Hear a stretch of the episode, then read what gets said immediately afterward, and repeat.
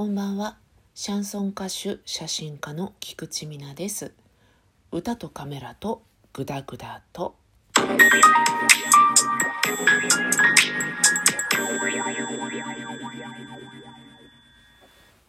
月にいっかいからにかいほどですね、エステに行っております。私の場合は、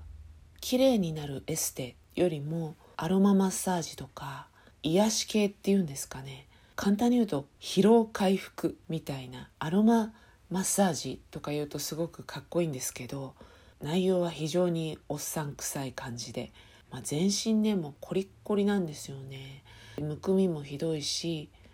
運動嫌いだし、お酒大好きだし、不節制ですよね。せめてもの償いというか、ちょっと自分の体をケアしたいなということで、でも努力はしたくないぞということで、お金を払ってやってもらうということなんですが、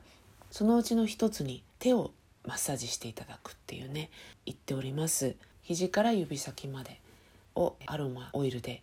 優しくね、マッサージしてくれるんですよ。マッサージって言えるほど本当に力入らなくって、なぜているみたいな、優しく柔らかいマッサージなんです。最初はね、効くのかなそれってって思ってた部分も正直あるんですよ。なんだけど、もうね、ちょっとびっくりしちゃうっていうぐらい、知らないうちに寝ちゃうし、終わった後すごくね、腕も軽いし、目がすっきりするんですよね。これはいいみたいに思って通っています。もともと知り合いの方がサロンを開かれて、興味もあるし、その方とお会いしたいなっていうのもあって、最初はモニターとして参加させていただいたんですよ。でもその時には定期的に通おうって決めてるわけじゃなくて、時々なら行ってもいいかしらぐらいな感覚だったんですが、この効果を感じたら、これは定期的に通わなくっちゃっていう、アロマビラ翼っていう素敵なお名前のサロンです。完全予約制ですので、行ってみてはいかがでしょうか。どこまで詳しくお話ししていいかわからないんですけど、すごくね素敵な場所なんですよ。今度行ったらどこまで詳しく話していいか聞いてきますねそしたら皆さんにももっと大々的に宣伝できるかもしれないしということですね。場所がですね、千葉県の柏市になるのかな、松戸市、柏市、柏市な気がする。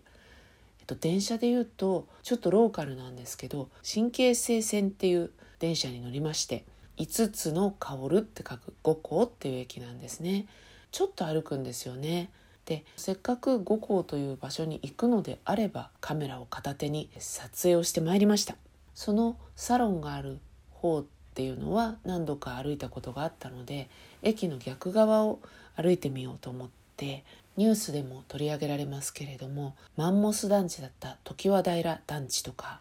そういうのがあるあたりなんですよね。あとは大きな桜通りがありまして、その桜の季節になるともう本当に桜が満開になる通りがあるんですよね。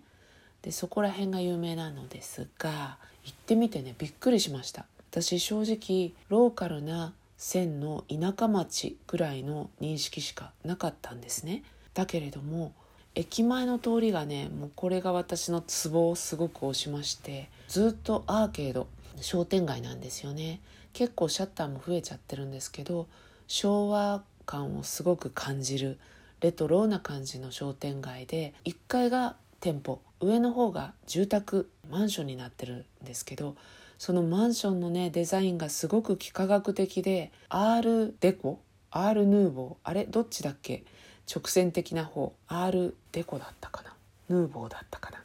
忘れちゃったんですが、とってもね素敵なデザインの建築なんです。それがねちょっと寂しいかな、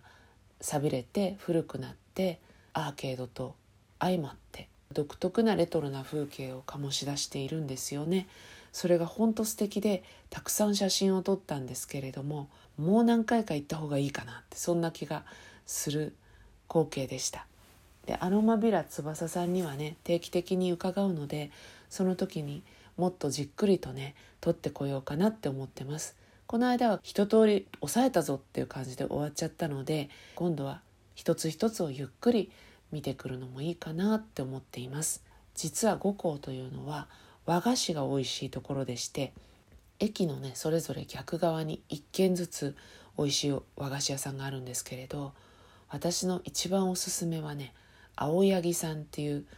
和菓子屋さんで、そんなに大きくもないんですけれど、季節のね生菓子がとっても綺麗な形で売られていて、それでね美味しいんですよ。上品な味、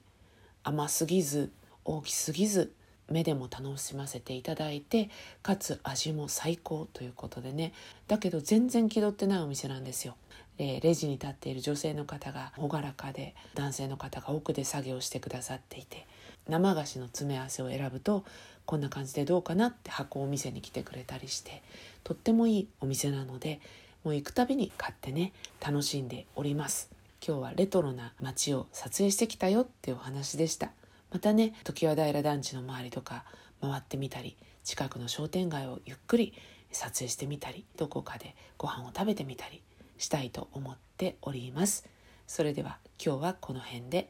歌とカメラとグダグダと